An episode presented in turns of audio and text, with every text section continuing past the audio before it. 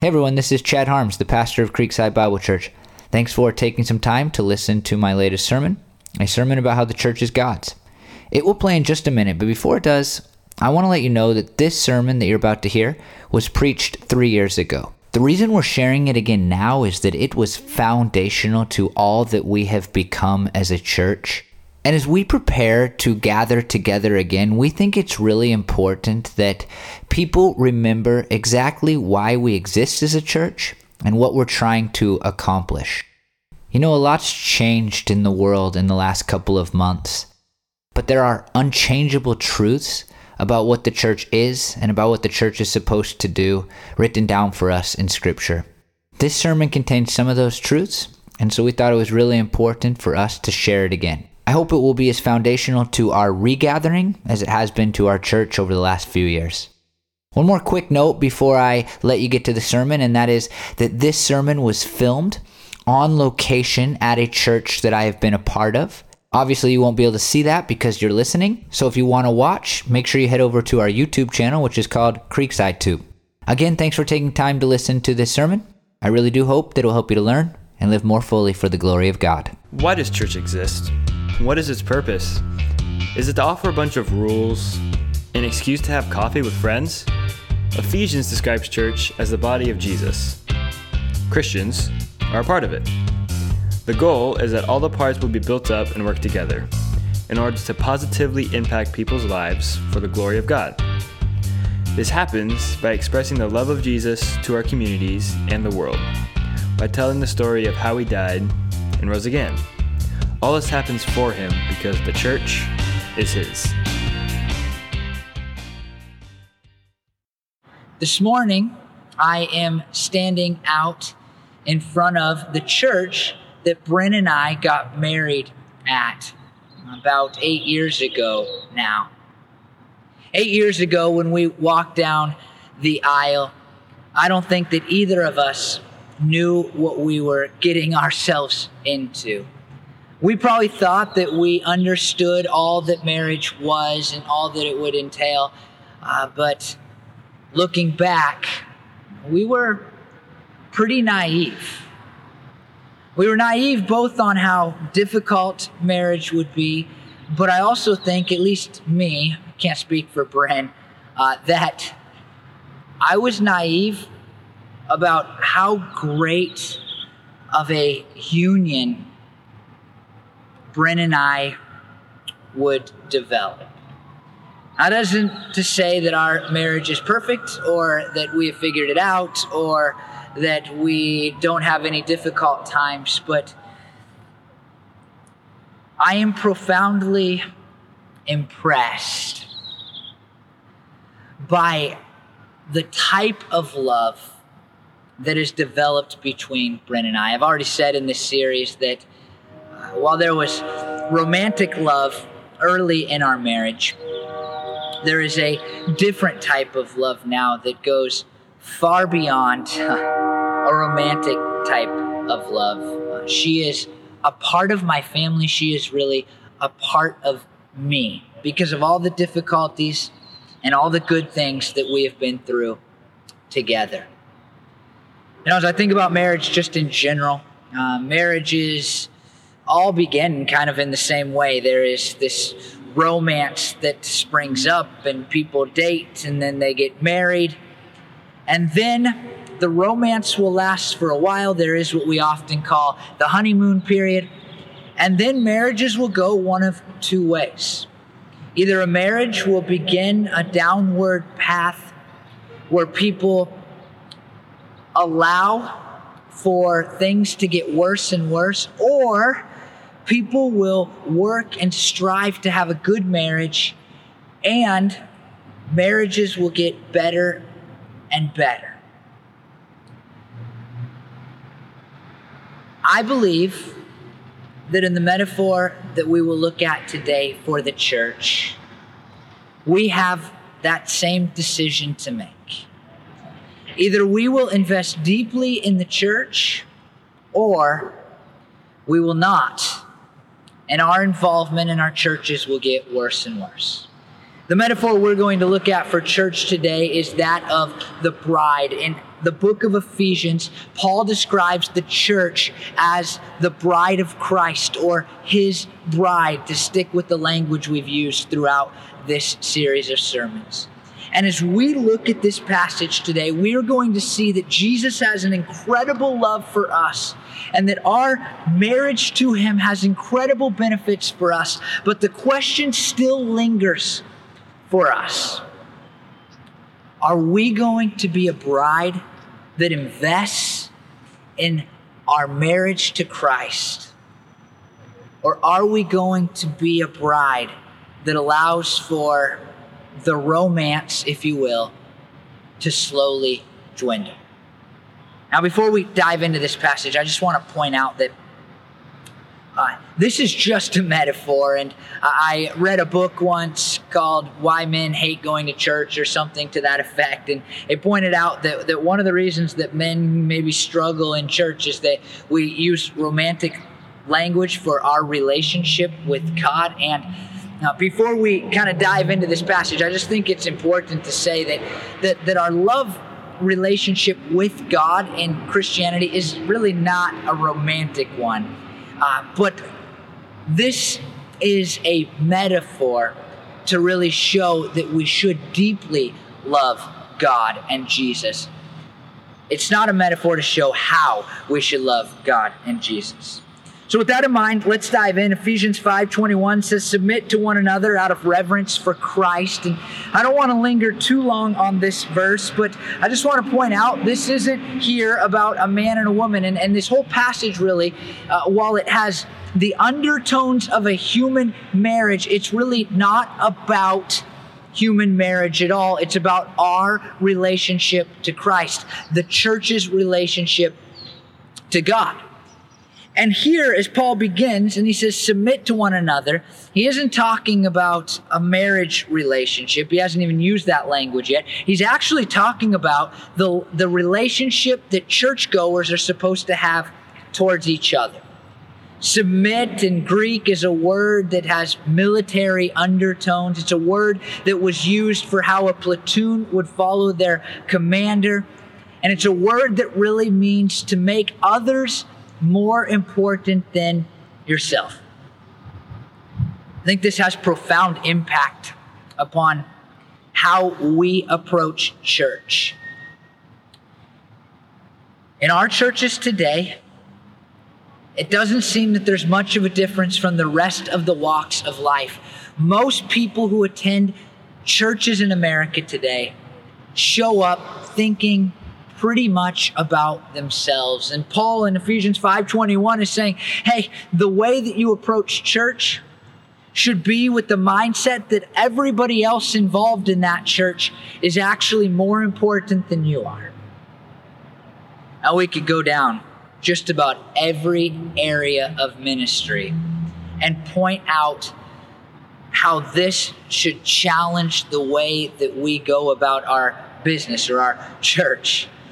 I mean, you could think about Sunday gatherings and showing up here like you have this morning, and, and so often we ask, like, what did I get out of this? What did I get out of that today? And and really, and I've said this in this series already, we should be asking what we put in because we should be looking at the people we gather with and say and be saying, like, hey, what can they get out of it if I contribute to it? We can look at, at how we connect with others in our church. And, and I've noticed that, that oftentimes in, in churches, people are, are asking, like, why hasn't anybody reached out to me? Why hasn't anybody called me? Why hasn't anybody offered to pray with me? And, and when we are being submissive in the church, we go, who do I need to connect with? Who do I need to call? Who should I take out to dinner? Who should I be praying for? We might think like, why isn't somebody doing this in the church? Fill in the blank. Why isn't somebody serving in this way? Why doesn't our church have this program? And really, we should be saying, well, if this church program is important, What do I need to do to make it happen? How should I be serving the other people in my church? And we can just go down the list of like every single aspect of church. And when Paul says, in essence, like, hey, make others more important than you, it should challenge the way we approach every part of what we do at church. I hope that we would heed these words, that we would follow this command, and we would be a church that, that just looks at each other and goes, Hey, I'm going to act as if you are the most important part of this church, not me. But Paul moves on from there and he gives us this metaphor uh, of the church as his, Jesus' bride. And, and here's what he says in Ephesians 5 22 through 24 Wives, submit yourselves to your own husbands as you do the Lord. It's good advice. For the husband is the head of the wife, as Christ is the head of the church, his body, of which he is the Savior. Now, as the church submits to Christ, so also wives submit to their husbands in everything. Again, the point of this passage is not how to do human marriage, although there is some great advice here. And I've preached in the past and I've talked about what it means for a wife to be submissive. And in the next few verses, you'll see that the husbands are to love their wives. And I've talked about that before. And if you want to link to that sermon, I'd be glad to give you a link to that sermon. Today, I want to just really focus in on what this means for the church. And the first thing that it means is, is that we are the church, the bride of Christ. He says that the churches or that women are to submit to their husbands as the church is to submit really to Jesus. We are Jesus' bride. I believe that this has humongous implications for how we think about church and what we think about church. And a lot of these implications are seen within this passage. But one of the things that we don't see in this passage that I think is really important to point out is that we should love and like church. There's this thinking in, in modern Christian circles, especially with people in my generation, that, that we can dislike the church, that we can even hate the church, that we can mock the church, that we can talk bad about the church, and yet still love and like and feel good and please Jesus. I just know that if you disliked Bryn and were open about that, if you hated Bryn and, and talked bad about Bryn and, and, and mocked Bryn and talked bad about Bryn behind her back, or you made clear to me your dislike for Bren, it would change in a very real way our relationship. And I would even say that you and I cannot have a good relationship if you openly dislike my wife. And I think uh, that as we look at this passage and see that the church is his bride, then you need to really question how you think about the church and how you view the church and if you like the church. Because if you don't like the church, then it's going to be offensive to Jesus. Now, that is not to say that you need to like everything that churches do and everything that churches stand for, or even every church. But when you think about and talk about the church, you must remember that you are thinking and talking about the bride of Jesus himself. But even in this passage, there are implications about us being the bride of Christ. A common metaphor, by the way, in 1 Corinthians 11 2, it says, I am jealous for you with a godly jealousy. I promised you to one husband, to Christ, so that I might present you as a pure virgin to him. In John 3 29, we read of Jesus as the bridegroom. It says, The bride belongs to the bridegroom. The friend who attends to the bridegroom waits and listens for him and is full of joy when he hears the bridegroom's voice. That joy is mine and is now complete. It's a common metaphor, but it's one I think that we often overlook. And right here in this passage, we begin to see part of the reason it's so important. In verses 22 through 23, he says that we are the bride and that he is our Savior. Jesus is the Savior of our of us, his bride. Now just think with me about some of the great love stories that have ever existed. And one of the things that you'll find commonly is that the, the person who eventually becomes the groom, the husband, will make a valiant effort to save or free or take care of the one who will eventually become his bride. Really, the greatest love story is the love story of Jesus, who was sitting in the perfection of heaven, saw that, that his future bride, us, who are the church, was in distress, was destined for death. And he stepped out of heaven and gave his only life, he gave his very life, in order that we might be saved.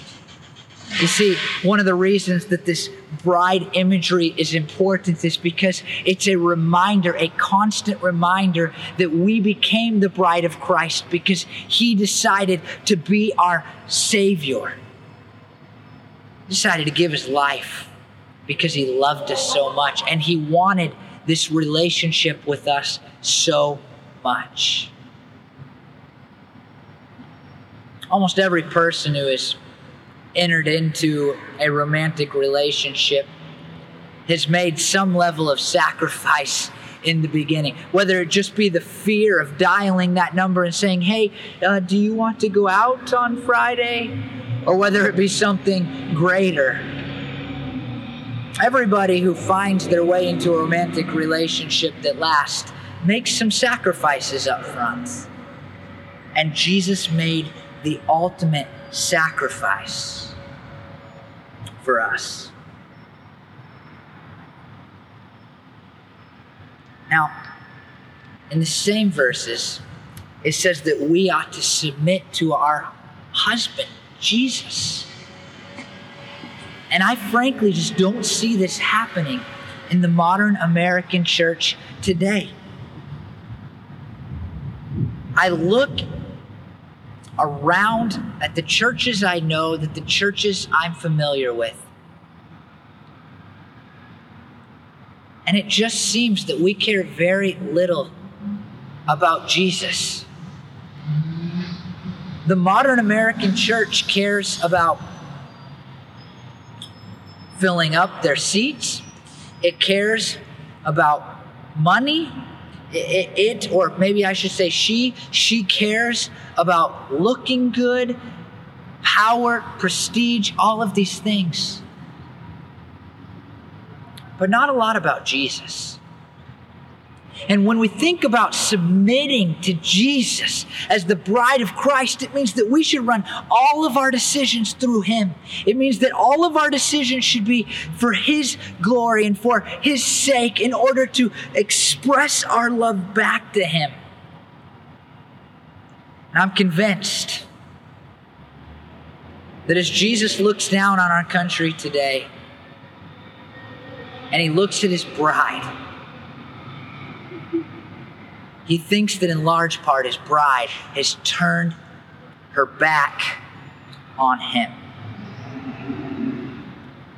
And that's sad, especially given what Paul says in the next few verses. Husbands, love your wives as Christ loved the church and gave himself up for her to make her holy, cleansing her by the washing with water through the word, and to present herself present her to himself as a radiant church without stain or wrinkle or any other blemish, but holy and blameless. I mean, Jesus is our Savior because He gave His very life for us. He gave himself up, as this verse says, gave himself up for us. I mean, he came down, as I've already said, and he, he died the most brutal death. And, and he didn't have to do it, he wanted to do it because of his incredible love for us. And He's made us holy through that incredible sacrifice. He's made it so that you and I and all people who give their lives to Him, who choose to enter into a relationship with Him, have forgiveness from our sins. We have forgiveness from the very things that we regret, from the very things that we can't let go of because we know they were we know they were so utterly wrong. Jesus gave Himself up so that we could be made holy. We could be set apart for Him. And He cleanses us through His Word.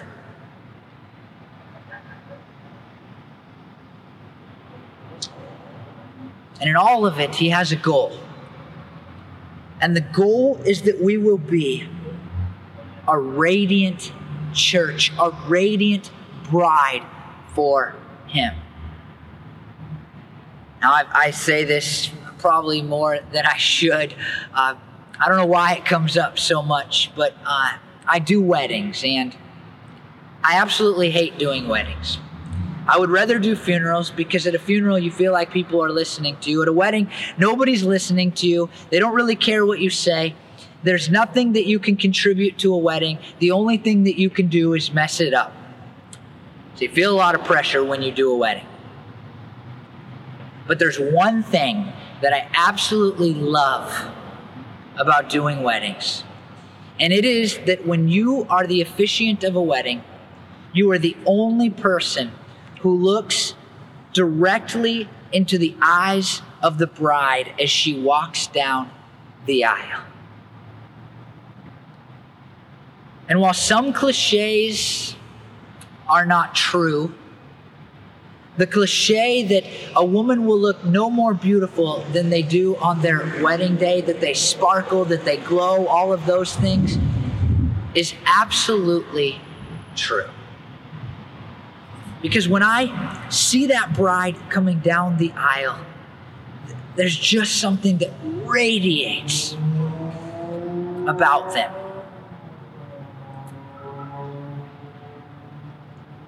And here we read that Jesus died for us.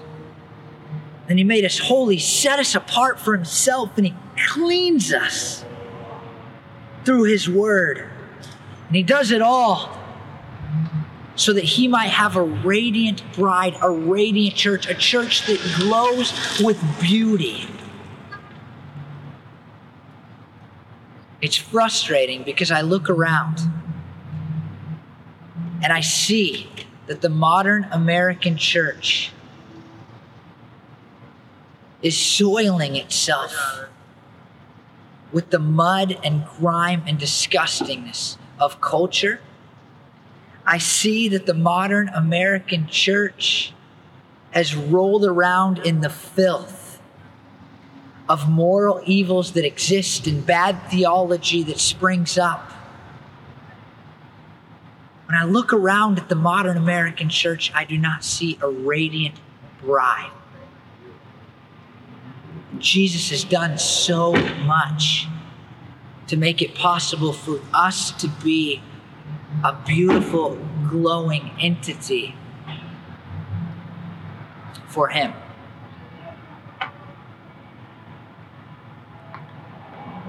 Someday, Jesus will come back for His bride. That's what the Bible tells us. And I really do hope that there is a revival in our country. Because I don't want just the church worldwide to glow, to radiate for Him. I want us to radiate for Him. Paul continues in Ephesians 5 28 through 30. In the same way, husbands ought to love their wives as their own bodies. He who loves his wife loves himself. After all, no one ever hated their own body. But they feed and care for their body just as Christ does for the church, for we are members of his body. Now, this is just a great benefit of the church. There's no command here. There's nothing that we need to change about our lives. It's just simply this beautiful idea that, that in the church, you and I find nourishment, we find provision through Jesus, and we find comfort and care through Jesus. That word for caring is, is translates a word that means to warm something up by drawing it close. It's like a word that means to cuddle.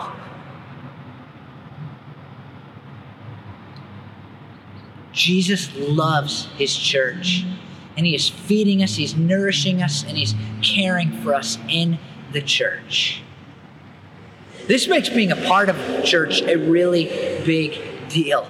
I mean, it's easy for us to say, why do I need the church? Why do I, I need to be a part of this deal called church? And, and in large part, it's because Jesus, in a unique way, is feeding and caring for the church. In Ephesians 5 31 through 32, Paul continues, says, For this reason, a man will leave his father and mother and be united to his wife, and the two will become one flesh. This is profound mystery. Notice this, but I am talking about Christ and the church. Well, we are to radiate for Jesus. This idea of us being the bride of Christ also means that we should be more and more becoming united and one with Jesus. John 17, 20 through 23, not long before Jesus is going to be arrested, persecuted, tortured, and crucified for the sins of the world as he saved his future bride.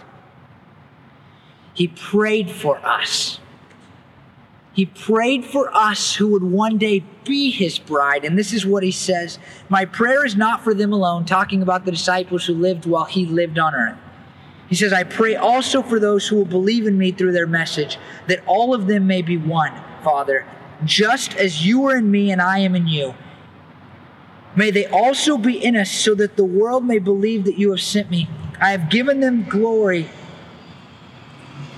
I've given, given them the glory that you gave me, that they may be one as we are one, I and them and you and me, so that they may be brought to complete unity. Jesus prays that we would be unified with each other, that we would be unified with Him, that we would be connected to Him in such a deep and profound way that we would be one. You've been married a long time, you know what I'm about to say is true. But every year that goes by, Bryn and I become a little bit more connected. Bryn and I can look across the room and know what the other person is thinking. Bryn and I know what's going to make each other laugh. Bryn and I know what's going to make each other angry. Bryn and I know what it is that that one another need. Bryn can tell when I'm hungry or when I'm grumpy, and I don't even think I'm showing it on my face at all. I mean, every year that goes by, we're just a little bit more connected. The bride of Christ metaphor, that we are his bride suggests that every year that goes by, we should be a little bit more connected with Christ. This metaphor is a big deal.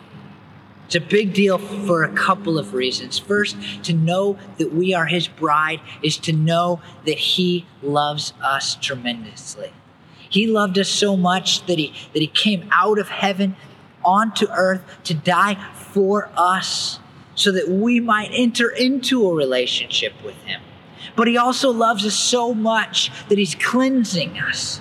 He's purifying us. He loves us so much that He's caring for us, that He's giving us the nutrition that we need to become stronger. Knowing that we're the bride of Christ means knowing that Jesus loves us passionately.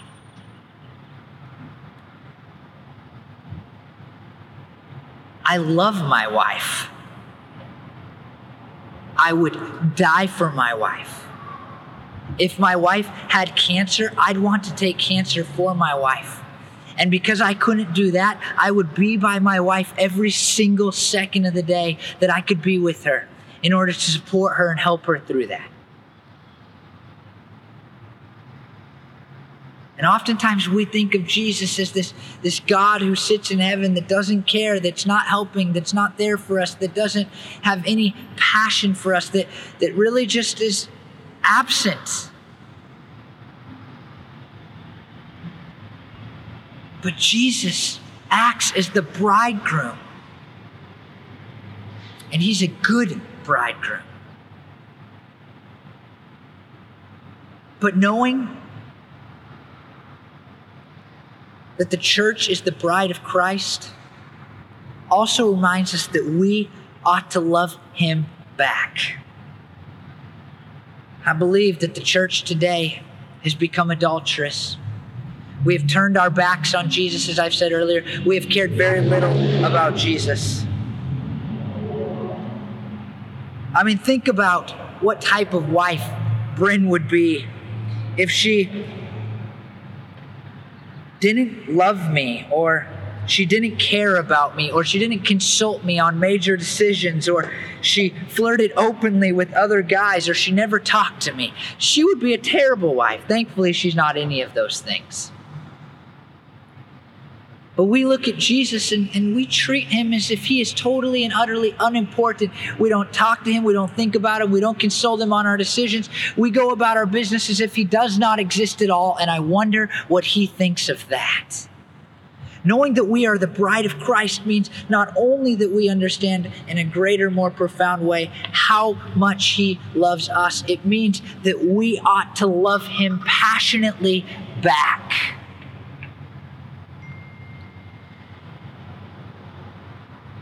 So I want to finish this series by saying, look,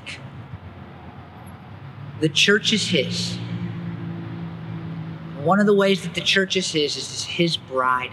And this means that He loves us tremendously. And we ought to love Him tremendously back. And, and everything that we do in church should really be an expression of our love to Him. Everything we do in church should be an expression of our love to Him. The church is Jesus' bride, and we should be a loving, faithful, good bride. Let me pray that we would be that. Lord Jesus, I thank you that you loved us so much, that you came out of heaven and you died for us. And I thank you that you have loved us so much that you would bestow upon us, your unfaithful, adulterous people, the term bride. That is an incredible amount of grace. And I pray, Jesus, that we would always remember your love for us. And I pray, Jesus, that we would respond to that love accordingly and we would love you back. Let us be a good spouse, God, to stick with the metaphor. Jesus, I pray that all of us would examine individually how we should approach church in light of being, in light of the church being your bride. And I pray these things in your holy name. Amen.